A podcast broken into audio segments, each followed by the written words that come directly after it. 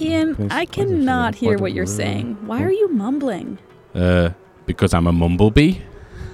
Is this a pun because we're surrounded by bees? You know, podcasters should not mumble. What are you doing now? Uh, I'm eating honey, but I'm gonna have to stop eating honey now because I don't want to get chubby. Are you finished?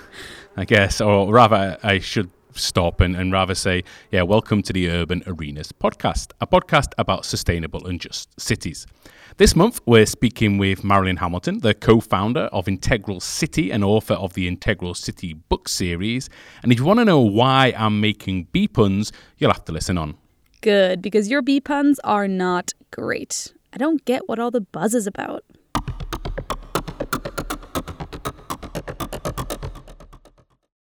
So it gives me great pleasure to welcome Marilyn to the Urban Arenas podcast. I want to dive straight in and ask you um, about what is your idea or the idea of an integral city. So, an integral city is a framework, and it's a way of looking at cities as living systems. So, I consider them being look framed by f- living systems, uh, so complex adaptive systems. Also, that they're evolutionary, so they're dynamic. They don't stay the same, they're always evolving. And I also use an integral model, which brings together holistic ways of thinking about the city as a whole. So that would be the way that I would describe integral city. Another way that I think about it is that I know that there's other ways of describing cities. So my tagline says, out beyond the smart city, out beyond the resilient city, lives the integral city. There is a field. We call it the knowing field, and we'll meet you there. I want to talk a little bit about how this relates to um, other existing, I guess, frameworks or models in a moment. But before I do that, just to just so I fully understand, so it's, it's a framework, uh, but this is also something which is a project, right? Which is something you're trying to realize as well. Yes, I would say so, to influence people, to think about not just what the Romans called the urbs, but the more civitas aspects of the city. And I'm really interested in bringing consciousness and culture and spiritual understandings of the city into the discussion. Hmm, interesting. And so, um, can you give me maybe some examples of how then you have managed to, uh, I don't know, promote um, certain ideas of the integral city in in the real world? Sure. Interestingly, my background is around developing human systems. Mm-hmm. So I started working with individual and then leadership development and then teams and organizations and communities. And through that work, I realized that there were patterns of human systems that they all shared, that they were like fractals um, so that the patterns repeated at different scales. And then when I started to look at the city, I realized it contains all of those different scales and is another scale on its own.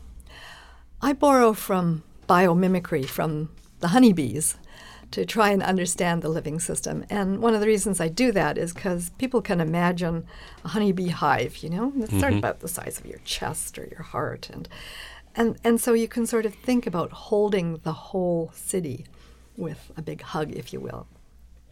So, the reason I mentioned this background in human systems is other people have started to see that there are patterns to their own development of leadership or their own development of teams or organizations, and they're curious can this apply to the city? And there was one group in the state of Oklahoma in, this, in the United States, in a small city called Durant. And there were a couple of leaders who actually invited me to do exactly that because they had been going through the journey of their own leadership development and their organizational development. And they looked at each other and said, I wonder if we could give this back to the community. How would we do that? So they invited me to come to the city, and we worked out a way that that could unfold in that city. So that's a really good example of a small city that was able to start implementing these concepts and the framework. hmm That's really interesting. Then, uh, and maybe maybe because it relates to um, city size, right? I mean, because we know that cities are extremely complex, and often the the the larger they get, we get all these problems of scalability. So I'm wondering, especially because you're describing something quite.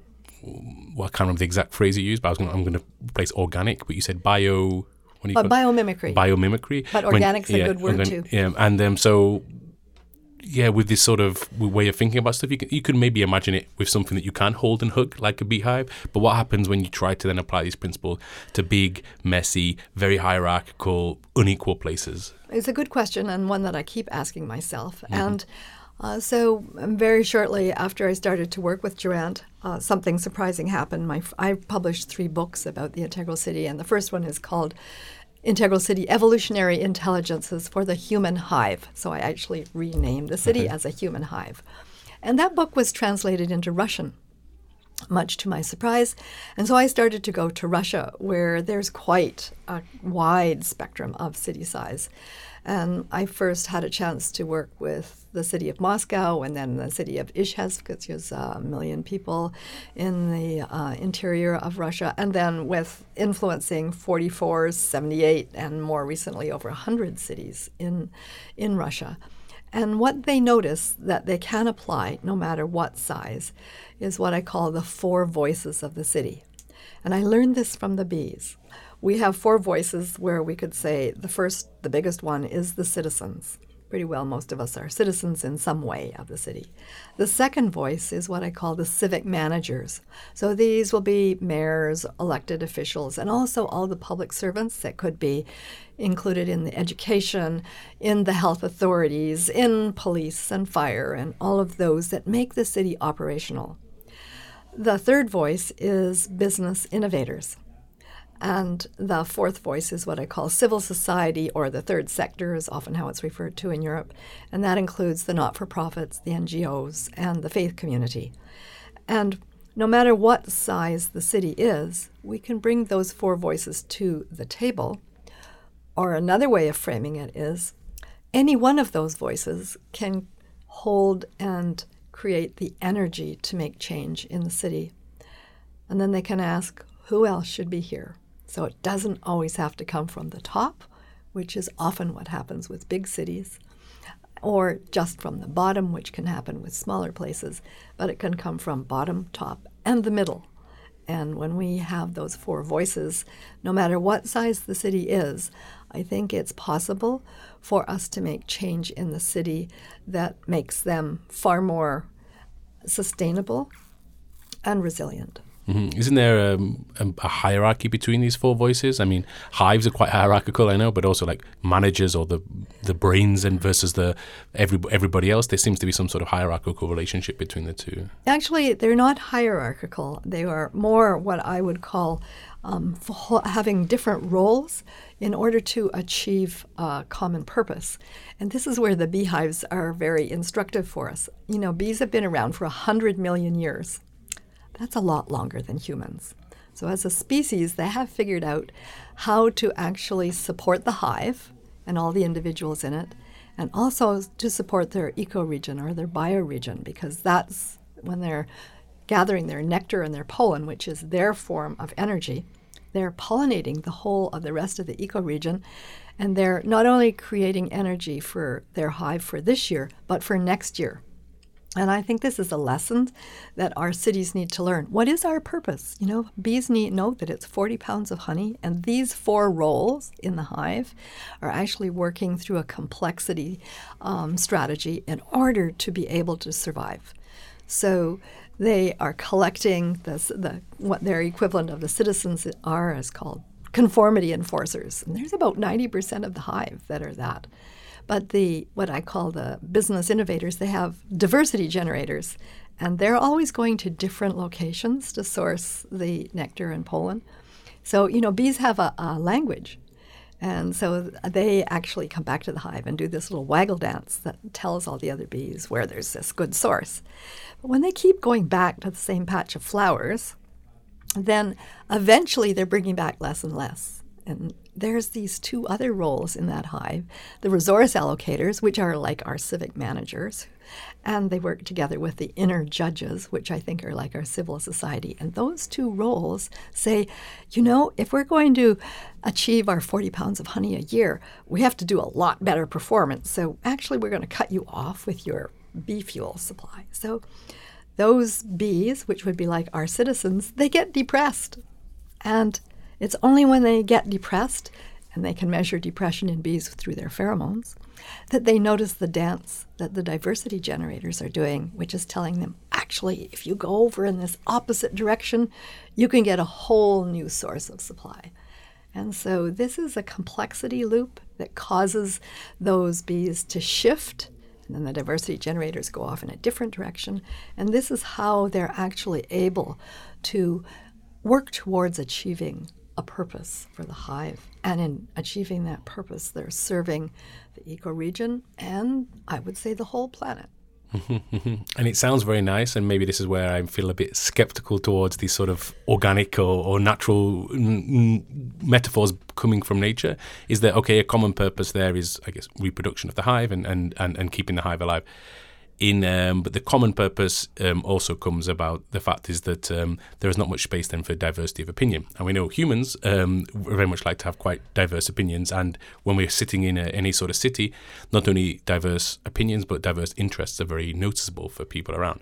So we have a certain class of people in, in, in a city who, who have extremely different interests than the rest of the city. Those people are, are, usually very often the powerful ones as well, and those are those are often the people who are maybe leading us towards you know economic uh, ruin and, uh, and and destruction. And sorry, sorry, environmental ruin and destruction. So I'm just wondering how can you take this this metaphor of the hive working towards a common purpose and, and, and think about that when we're in a city where people legitimately have very very different purposes and very very different common purposes because they're, they're parts of very different and cost cutting groups at the same time. Actually, I don't think they have a common purpose. Okay. They have purposes that are scaled to their interests. Okay. I know of very few cities who have a sense of what their common purpose and the ser- the purpose would be in service to Gaia's well-being, to the Earth's well-being.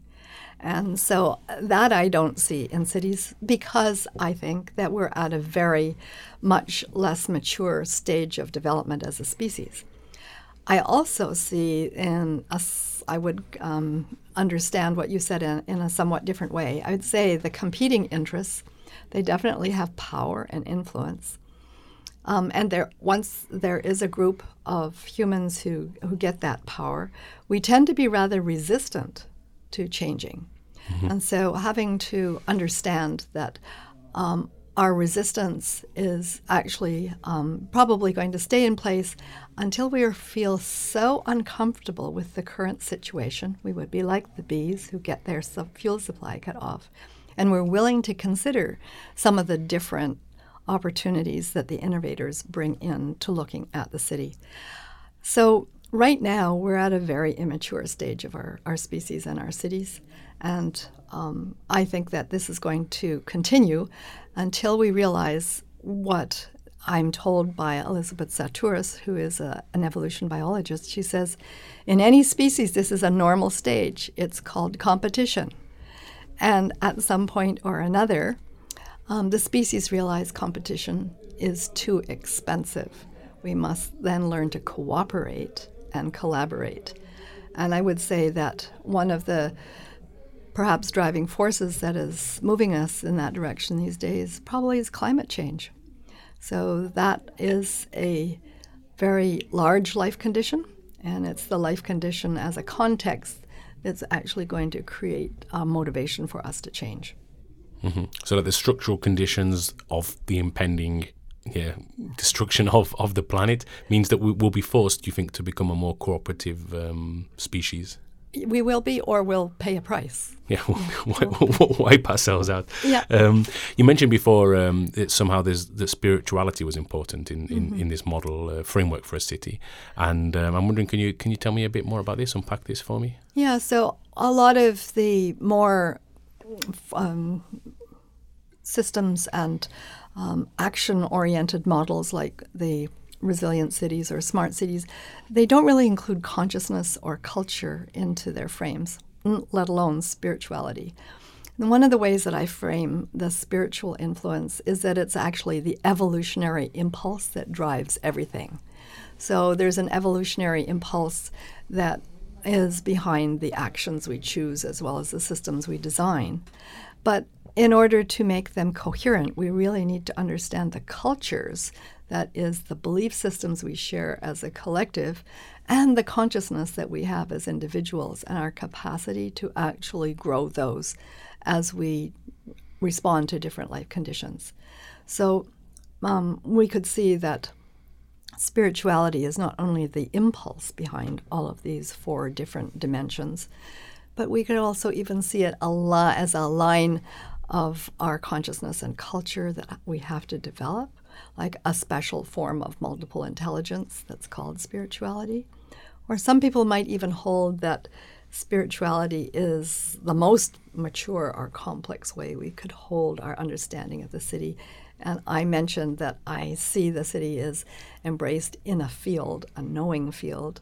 So that's one of the ways of thinking where there is a spiritual impulse that's actually holding us as well as impulsing us. Mm-hmm. But don't you think um, in the process of urbanization has actually led to a decline in spirituality? It's led to a decline in our awareness of its importance. So, um, because as we've grown our cities, we have really, when we see our large cities now, they're not just one culture anymore. In all the large cities of the world, they're pretty well holding all the cultures of the world together in this one relatively small uh, place. And I think that's one of the reasons we're going to develop new governance.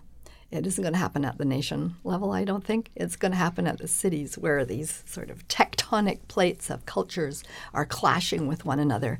And it's through working our way through those that we're going to actually come up with agreements how we can live together better, not only as people, as a species, but I believe in sustainable and resilient relationship with our ecoregions.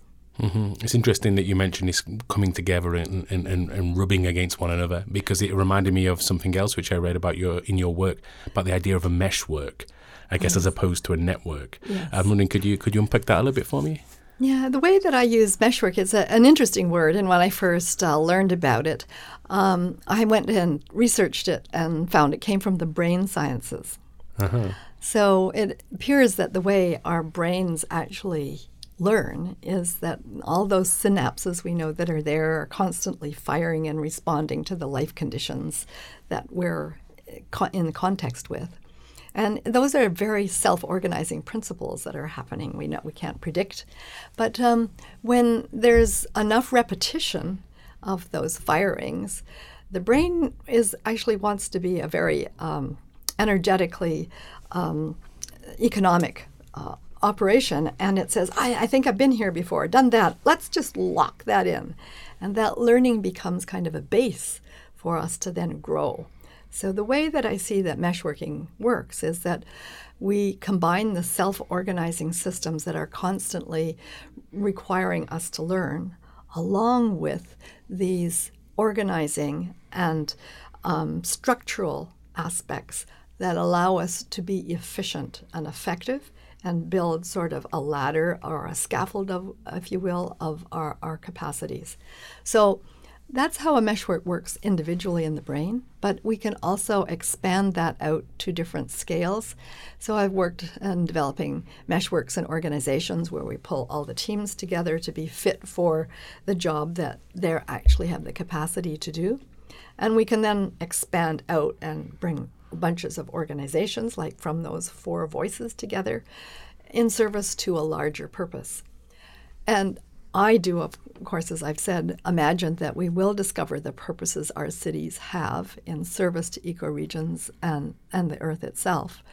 And until we do that, uh, we're going to discover that there's sort of more localized or regional purposes that we can serve, and that meshworks can be very effective when we bring together not only the structures, which a lot of us are used to using, but allowing creativity through self organization to actually work along with the structures so that we have actually both the capacity to be sustainable, that's what the structures do, and resilient, that's what the self organizing capacities allow us to have. Mm-hmm.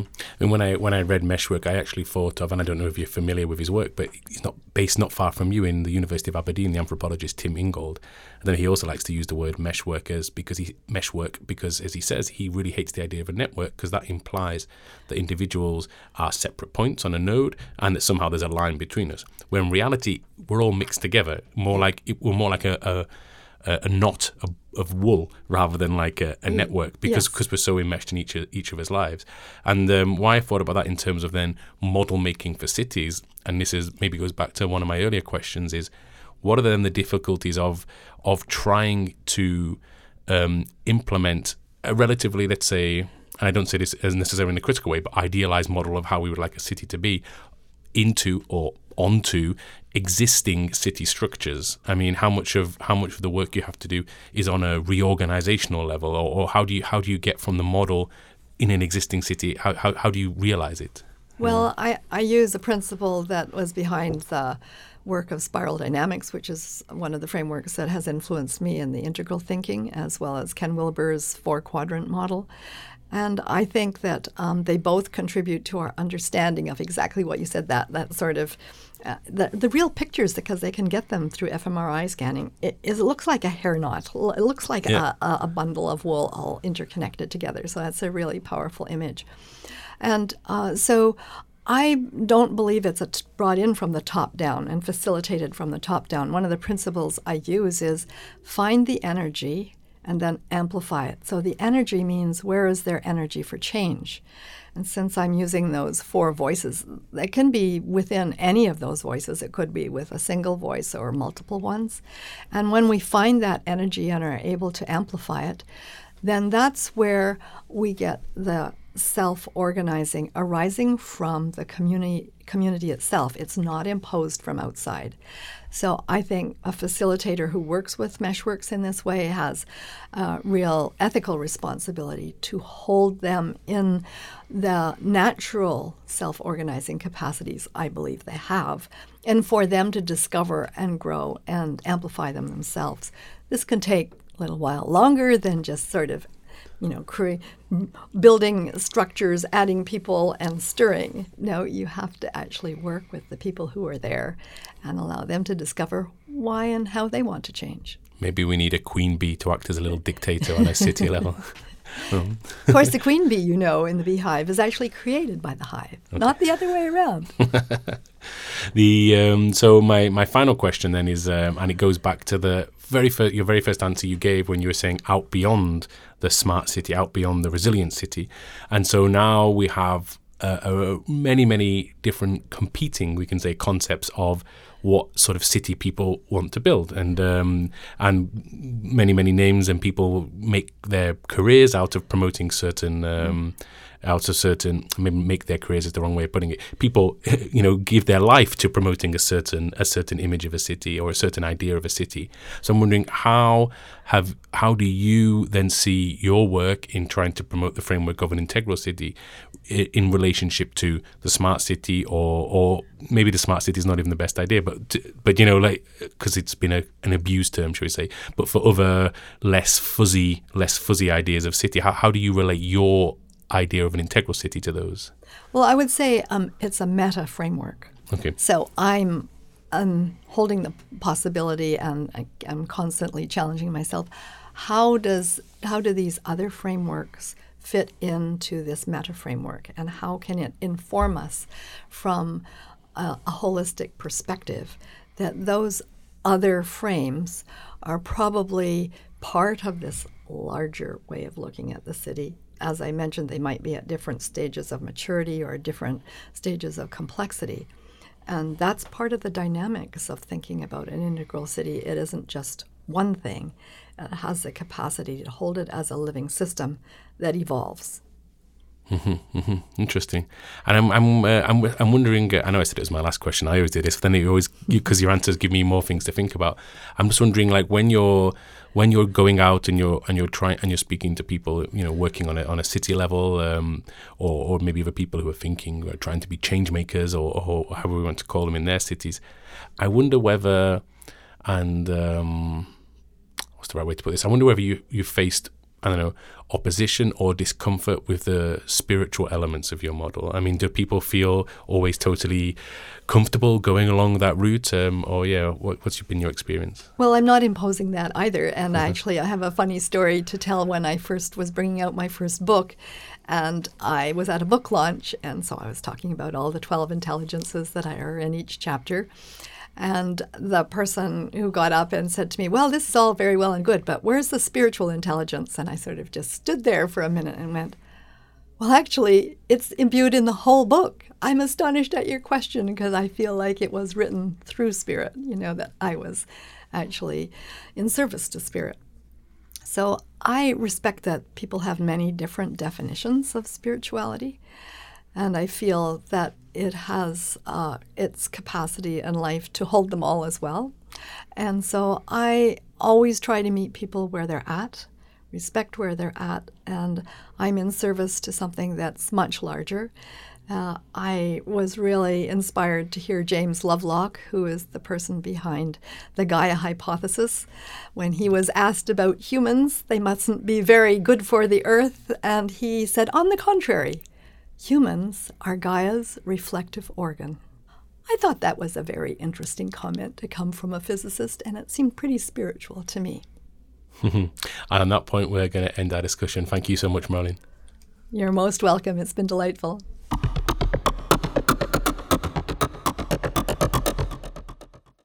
All righty, Kate, what do you think of that? Well, I think especially during this time of coronavirus. Marilyn points towards cooperation as being the only solution forward. So I think that's absolutely relevant um, in this point in time. And I really thought the bee comparison was quite interesting. As you know, bees cooperate, we must cooperate. Maybe we have another 100, 200 years to go for us to figure out how to cooperate. But I thought that was absolutely a very relevant part of the discussion. Yeah, it's interesting. We recorded actually that conversation all the way back in November, so uh, way before anyone was thinking about Corona. And it's interesting how conversations from the past basically become more relevant once we start living in these, uh, yeah, very pandemic-filled times. What I what I kind of wanted to critique um, was her solution as you know spirituality being kind of the way we can move forward and cooperate to a further degree. I mean, you you you said in the podcast uh, you don't know whether spirituality is increasing within cities my question is why would spirituality help with this cooperation dilemma that we're facing? Yeah, well, for I mean, like when I after I made that interview, I was speaking with people around, just saying that's what was interesting for me was I, I'm naturally not drawn towards spirituality in any in any sort of way, or at least I'm not I don't have sort of not always totally comfortable with with those sorts of conversations. And it's good to be pushed on these things because I realize it's very, very important for a lot of people, especially who are involved in environmental or green issues, that spirituality comes up a lot. And you speak to a lot of people who have really. Um, who really are moved in such a way to do amazing things. And for them, it's all about finding ways to attune themselves with the planet in different ways. And um, and I and I can totally understand why it's so central to any sort of environmental movement. And I think it's probably good that um, we have these sorts of conversations because I wouldn't want any sort of environmental movement to basically push aside people who had ideas that were coming from outside my worldview in the same way that I wouldn't want any sort of um, attempt to redesign our cities in a way that went outside sort of, you know, the orthodoxy of sort of unquestioned growth, which is the current orthodoxy of cities, to be pushed mm. outside. So I think it's actually really important to bring in the sort of questions that might make me feel uncomfortable, um, and maybe maybe yourself. You, I, am guessing you're also not uh, totally comfortable with um, thinking about spirituality, but they still remain really important topics to think through, just because they are important for so many people. Of course, of course. And I think they can be interesting levers of change or interesting ways of kind of reframing current problems that we see today. I guess one of my issues with the way we approach spirituality today, with the way humans do it, is it's very self oriented. And while I think that can be very beneficial, I actually think it might go against kind of her, you know, understanding of, of, of it aiding cooperation. So I think the way I see spirituality is being very much kind of inward focused and kind of denouncing material, you know, the material world because that's just not mm-hmm. important. But if you want to solve these big problems that we're thinking about in cities, don't you have to think about the material world?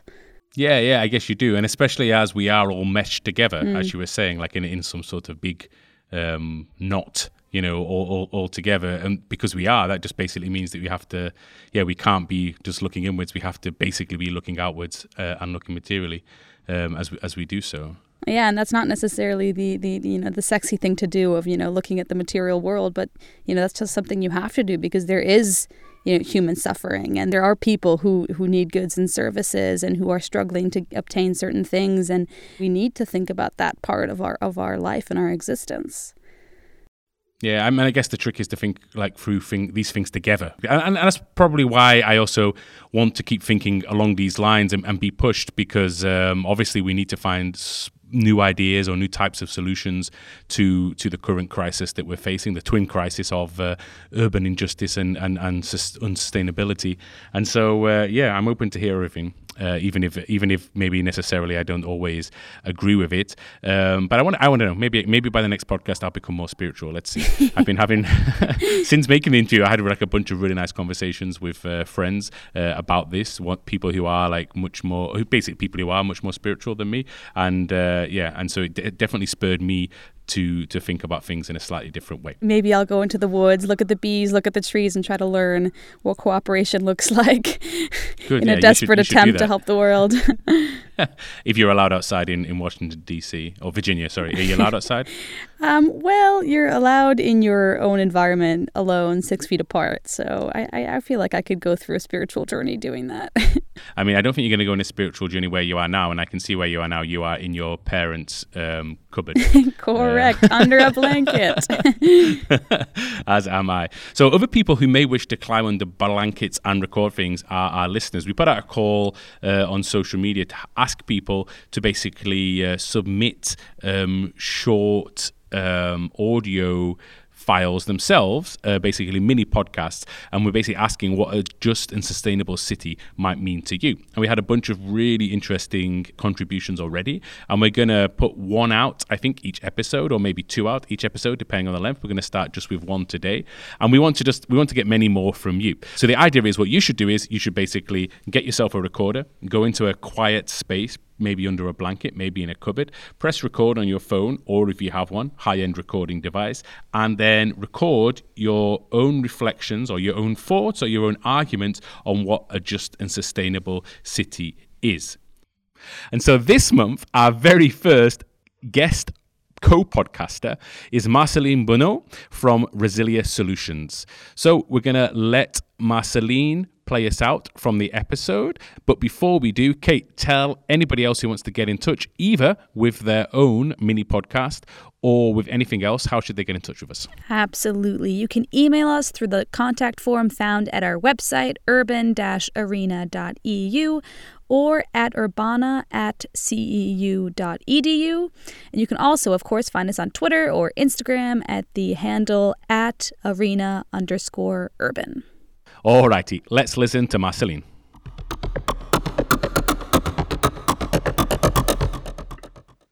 Hi, my name is Marcelline Bonneau from Resilia Solutions in Brussels. So, what is a sustainable and just city for me? Well, I feel the crisis we're having right now is really putting these two elements together in a striking way that we, we cannot avoid anymore. I will just share with you one example that we've seen during this crisis. It's the issue of food. How to get access to good quality food at a reasonable price. How to get access to food at all. And how to get access to sustainable food. I'll just share with you one example of an initiative which has taken place here in Brussels. It's been a scheme of uh, grassroots volunteers who've gathered to deliver food by bicycle to those in need. This food is prepared by people in their homes. They can be professional, they can be individuals.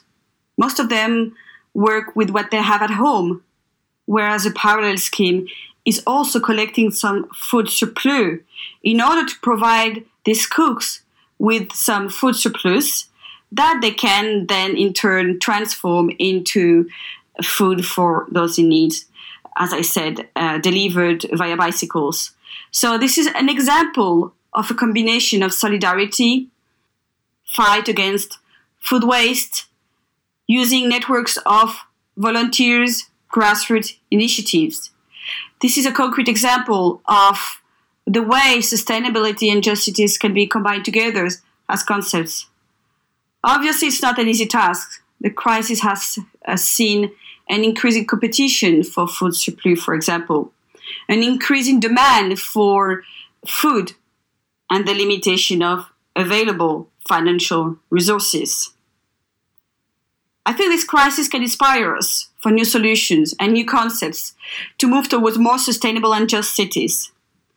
Now that we're going towards a new era, you should be ensured to combine the two concepts together, not leaving one aside, but also ensuring that all the relevant stakeholders are at the table.